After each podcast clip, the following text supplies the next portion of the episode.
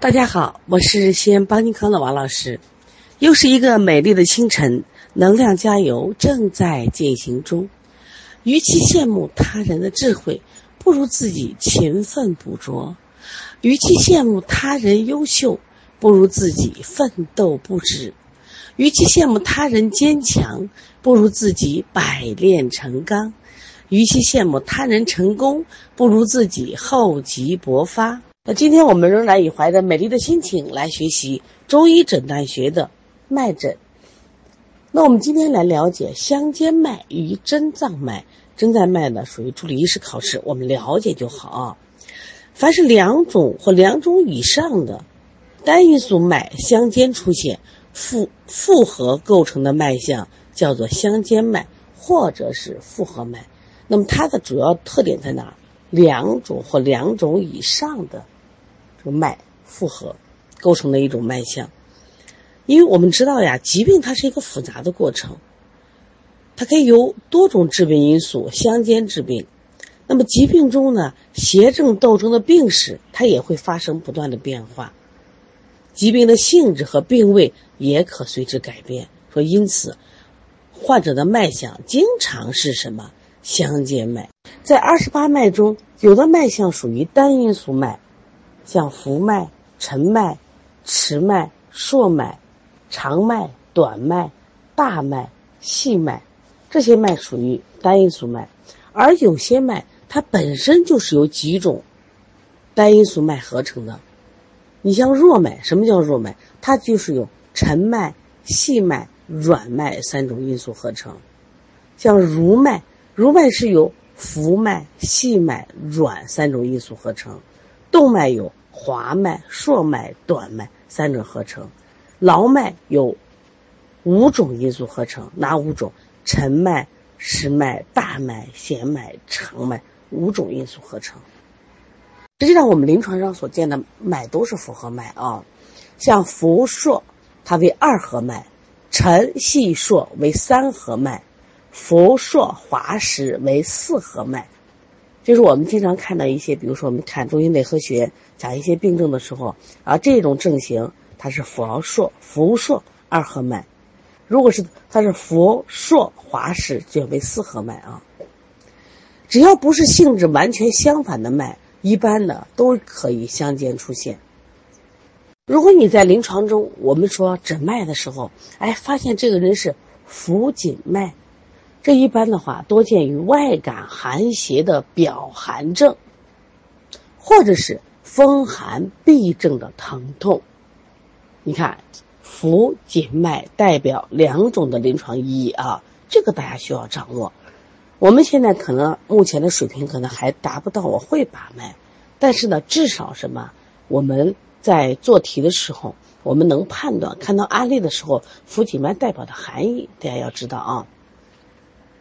那第二个浮缓脉，多见于风邪伤胃、营卫不和的太阳中风症。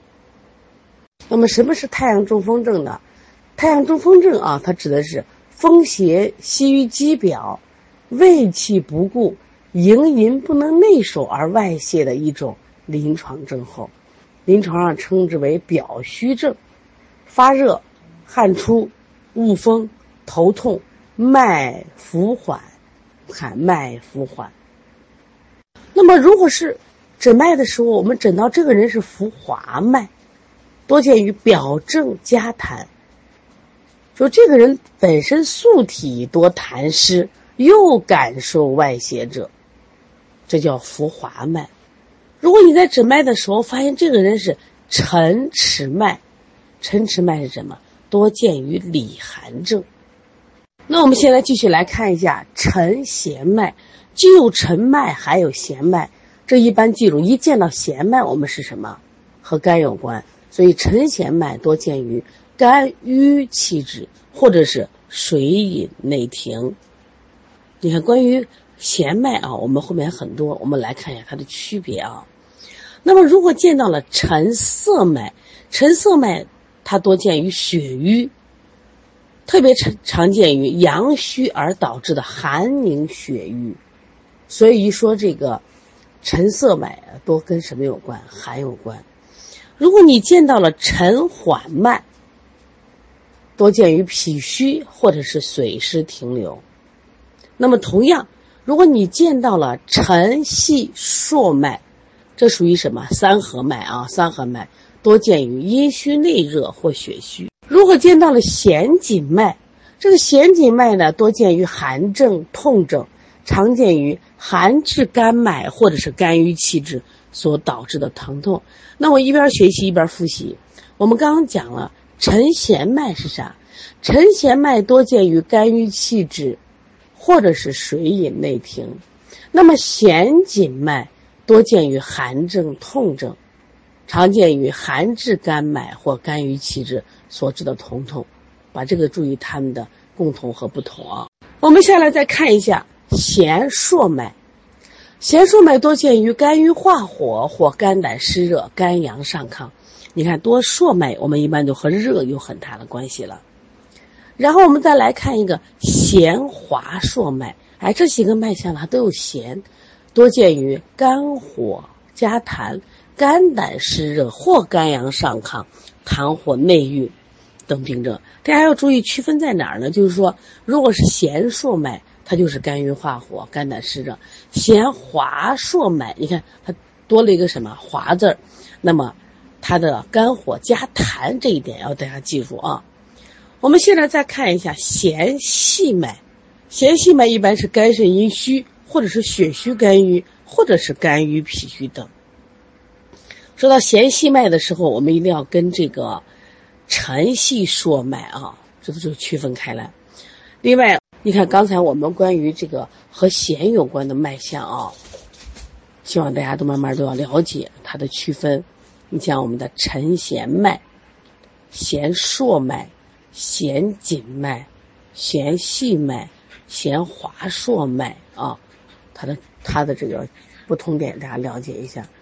那我们先来看一下这个滑硕脉，多见于痰热或者痰火湿热、湿积内热啊。如果是红硕脉，多见于什么？阳明经正、气分热盛、外感热病。所以大家把这些东西都要慢慢的啊，多多念啊，多分析，多做题，自然就掌握会了啊。好了，关于真脏脉啊，我们了解一下就行了。真脏脉呢又称败脉、绝脉、死脉、怪脉，是在疾病危重时期出现的无味、无神、无根的脉象，表示病邪已经深重，元气衰竭，胃气已败啊。好，下来看一下我们小儿脉啊，这小儿脉它也属于助理医师的，大家只需要了解就好啊。那么小儿脉象的特点是。由于小儿的脏腑娇嫩，行气未充，又生机勃勃，发育迅速，所以正常小儿的平和脉象比成人的脉软而速，年龄越小脉搏越快。如果按成人正常呼吸定息，两到三岁的小儿脉动是六七至为常脉，约每分钟脉跳一百到一百二十次；五到十岁的小儿脉动六指为常脉。每分钟脉跳一百次左右，四到五指为迟脉。由于小儿的寸口部位短，难以布三指以分三关，所以小儿的诊脉方向呢与成人是不一样的。经常是用一指总后三步诊法，一指定三关啊。那我们现在看一下小儿这个脉象的主病。那么因为小儿病呢，它比较简单，没有这个成人的病脉那么复杂。所以说，主要以脉的浮沉迟数来辨病症的表里寒热，以脉的有力无力定病症的虚实。就小儿的脉诊会简单啊。那我们来看一下具体呢，我们常见的几种啊病脉的临床意义。浮脉多见于表症，浮而有力为表实，浮而无力为表虚。沉脉多见于里症，沉而有力为里实，沉而无力为里虚。迟脉多见于寒症，迟而有力为实寒，迟而无力为虚寒。数脉多见于热症，浮数为表热，沉数为里热，数而有力为实热，朔而无力为虚热。关于脉诊的临床意义啊，它归纳为三个方面，它可以辨别疾病的病位和病性。疾病的病位是机体发生疾病时，病邪在表或在里，或侵犯机体的合脏合腑；而寸口脉的寸关尺三部，在左它分属心肝胆肾，在右它分属肺脾胃肾。所以说，它某部脉象如果发生了特异变化，我们就要考虑它相应脏腑发生病变的可能。你比如说。我们如果是我们在诊脉的时候时候发现他两手尺部脉，尺部脉什么样的脉是微弱，那我们就诊断为这个人肾气虚衰。如果他的右关部见弱脉，多为脾胃气虚；如果他的左寸部见红脉，如果他的左寸部见红脉，多为心火上炎或火。上焦实热等，这实际上叫什么呀？我们定位定位嘛。我们学舌诊也要定位，学面诊也要定位。那我们学寸关尺，它分别代表的脏腑，大家一定要记牢啊。这就是它的定位。然后呢，只要它的每一个定位点发生了什么异常变化，我们就可以直接判断出来是哪个脏有了问题了。这就是我们就脉诊，它可以直接诊断疾病的病位和病性啊。另外，各种脉象还都在一定程度上能反映病症的病理特性。你像寒与热，均可以改变气血在体内运行的速率，常反映出不同的脉象。因此，我们可以从不同的脉象上判断疾病的性质。比如说，硕脉、红脉、滑脉、长脉，多见于热症，有力的为实热，无力的为虚热。像迟脉。紧脉多见于寒症，有力的为实寒，无力的为虚寒。哎，是不是通过脉象我们也能判断它的寒热？我们学舌诊的时候说舌苔白，我们为虚为寒，而而舌舌质红为热。那其实我们从脉上也是不能分了，也能分啊。所以我们其实学脉诊的时候，到最后都是舌脉结合。那么另外呢，我们通过脉象还可以判断疾病的进退与愈后。比如说，我们观察脉象是由浮转沉了，表示病邪由表入里；如果它由沉转浮，表示病邪由里出表了。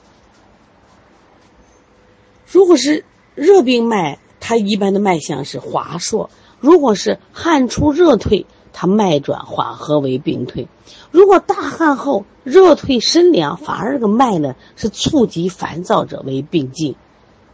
而且很可能有亡阳虚脱的可能，所以说我们学好脉象，也可以判断疾病的愈退、进退和愈后。我们现在看一下脉证的顺逆与重舍。如果是脉证相一致者为顺，反之为逆，什么意思？也就是说，你的脉象和外在症状一般一致的为顺。比如举这个暴病，啊，突然得病，突然得病，这一般的脉象是什么？浮红硕实者为顺，他突然来的病啊，表示反映正气充盛，能够抗邪。如果这个人经常久病，他的脉象一般是什么？沉微细弱，这也就符合他的这是一致的，说明他正气虽不足，邪气也不盛。如果这个人得了心病，就他得了个新来的病啊，刚得的病，但是他的脉象却是沉细微弱。说明正气虚衰了。如果这个人明明是个久病，却有什么样的脉象？浮红硕实，表示什么？这个正气衰啊。知识我们了解就好，因为不，毕竟呢，我们刚刚才进入这个脉诊之门啊。那脉诊呢，它一定是有难度的，因为它比较抽象。但是呢，只要我们坚持啊听课，坚持做题，然后在临床中，我们尝试去给大家去给我们的客户去诊脉。那我们的临床水平会越来越高啊！在这里想说两点啊，一个叫舍脉从症，一个叫舍症从脉。也就是说，当脉症，比如说我们不相应的情况下，我们认为症状反映了疾病的本质，而脉象与疾病本质不相符，也就是这叫什么？症真脉假，就症状是跟这个人的病符合的，脉假叫正真脉假。举个例子啊，这个人症状是什么？他的腹部胀满疼痛、巨按、大便燥结、舌红苔黄燥。但是他却是什么样一个脉象？它却是一个脉迟细者。那这种症状反映的是燥热内结肠腑的本质，而脉象呢，所反映的是因热结于里。阻滞血脉运行的迟细脉，这为假象。这种情况怎么办？我们叫舍弃脉象，叫舍脉从症。舍脉从症，就是说，当你看到了这个你把的脉和它的症状是不相符的，那么经过分析，是症状反映了疾病的本质，我们就舍脉从症。其实我们做舌诊、面诊的时候也是这样子啊。有时候这个舌诊真的挺好的，可是身体反映的。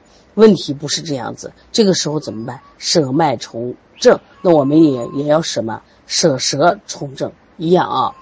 还有一种情况叫舍症从脉，但是同样是脉症不相符合情况下，它经过分析是脉反映了疾病的这这个性质，所以症状和疾病不相符合，这叫症假脉真。你举个例子，像伤寒热痹于里。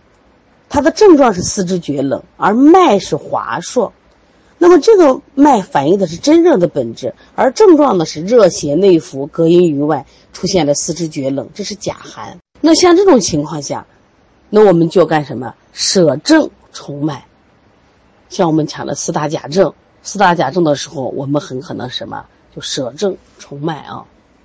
关于真脏脉呢，有七种怪脉的表现，我们了解一下啊。它这个浮肺脉、鱼翔脉、虾游脉、乌漏脉、雀啄脉、解锁脉、痰石脉，那这些脉呢，其实也不太好理解，所以古人呢就用非常形象的动物呀，或者说它们运行的状态来描述它，以便于我们去记忆啊。大家知道了就好啊。那我们现在了解一下妇人脉。妇人脉呢，主要你学会诊这个月经脉或妊娠脉，这是中医妇科学的，将来。今天只了解啊，我们在中医内科学的，中医妇科学的时候会学到啊。但是你学到这以后，你特别神，为什么神？你看啊，比如说这个，你就能把出来人家什么时候月经将至，什么时月经不利，你都能把出来这种脉啊。另外像那个妇人闭经，如果她的尺脉是虚虚细而涩者，一般都是经血亏烧的虚闭；如果她的尺脉是弦而涩者，多为气滞血瘀的实痹，如果他的脉象是弦滑者，是痰湿阻于包宫。你看多厉害啊！所以把脉象学了以后呢，有助于我们更进一步的，就是对病人的诊断。像诊这个妊娠脉啊，这也是不是也很神。那个诊妊娠脉有很多，这个我们老大夫一把脉，你怀孕了，你有喜脉了，甚至有的人还能把出这个男孩女孩。哎呀，是不是好厉害？其实你也可以这么厉害啊！如果这个已婚妇女平时月经正常，突然停经去把脉的话，她的脉是什么象呢？滑硕冲合，是不是为妊娠之症？所以说，如果是妇人的两尺脉搏动强于寸脉或左寸脉华数动身者，均为妊娠之症啊。今天呢，我们的复习就到此段落啊。大家还是要做题。很多人反映，老师我一听就会，一做就废，太正常了啊。关于脉诊，我们才刚刚接触嘛，一定要在临床中多实践。但是呢，基础不会，你怎么去实践？所以必须扎扎实实做题，把这些掌握了，那你做题自然就会了啊。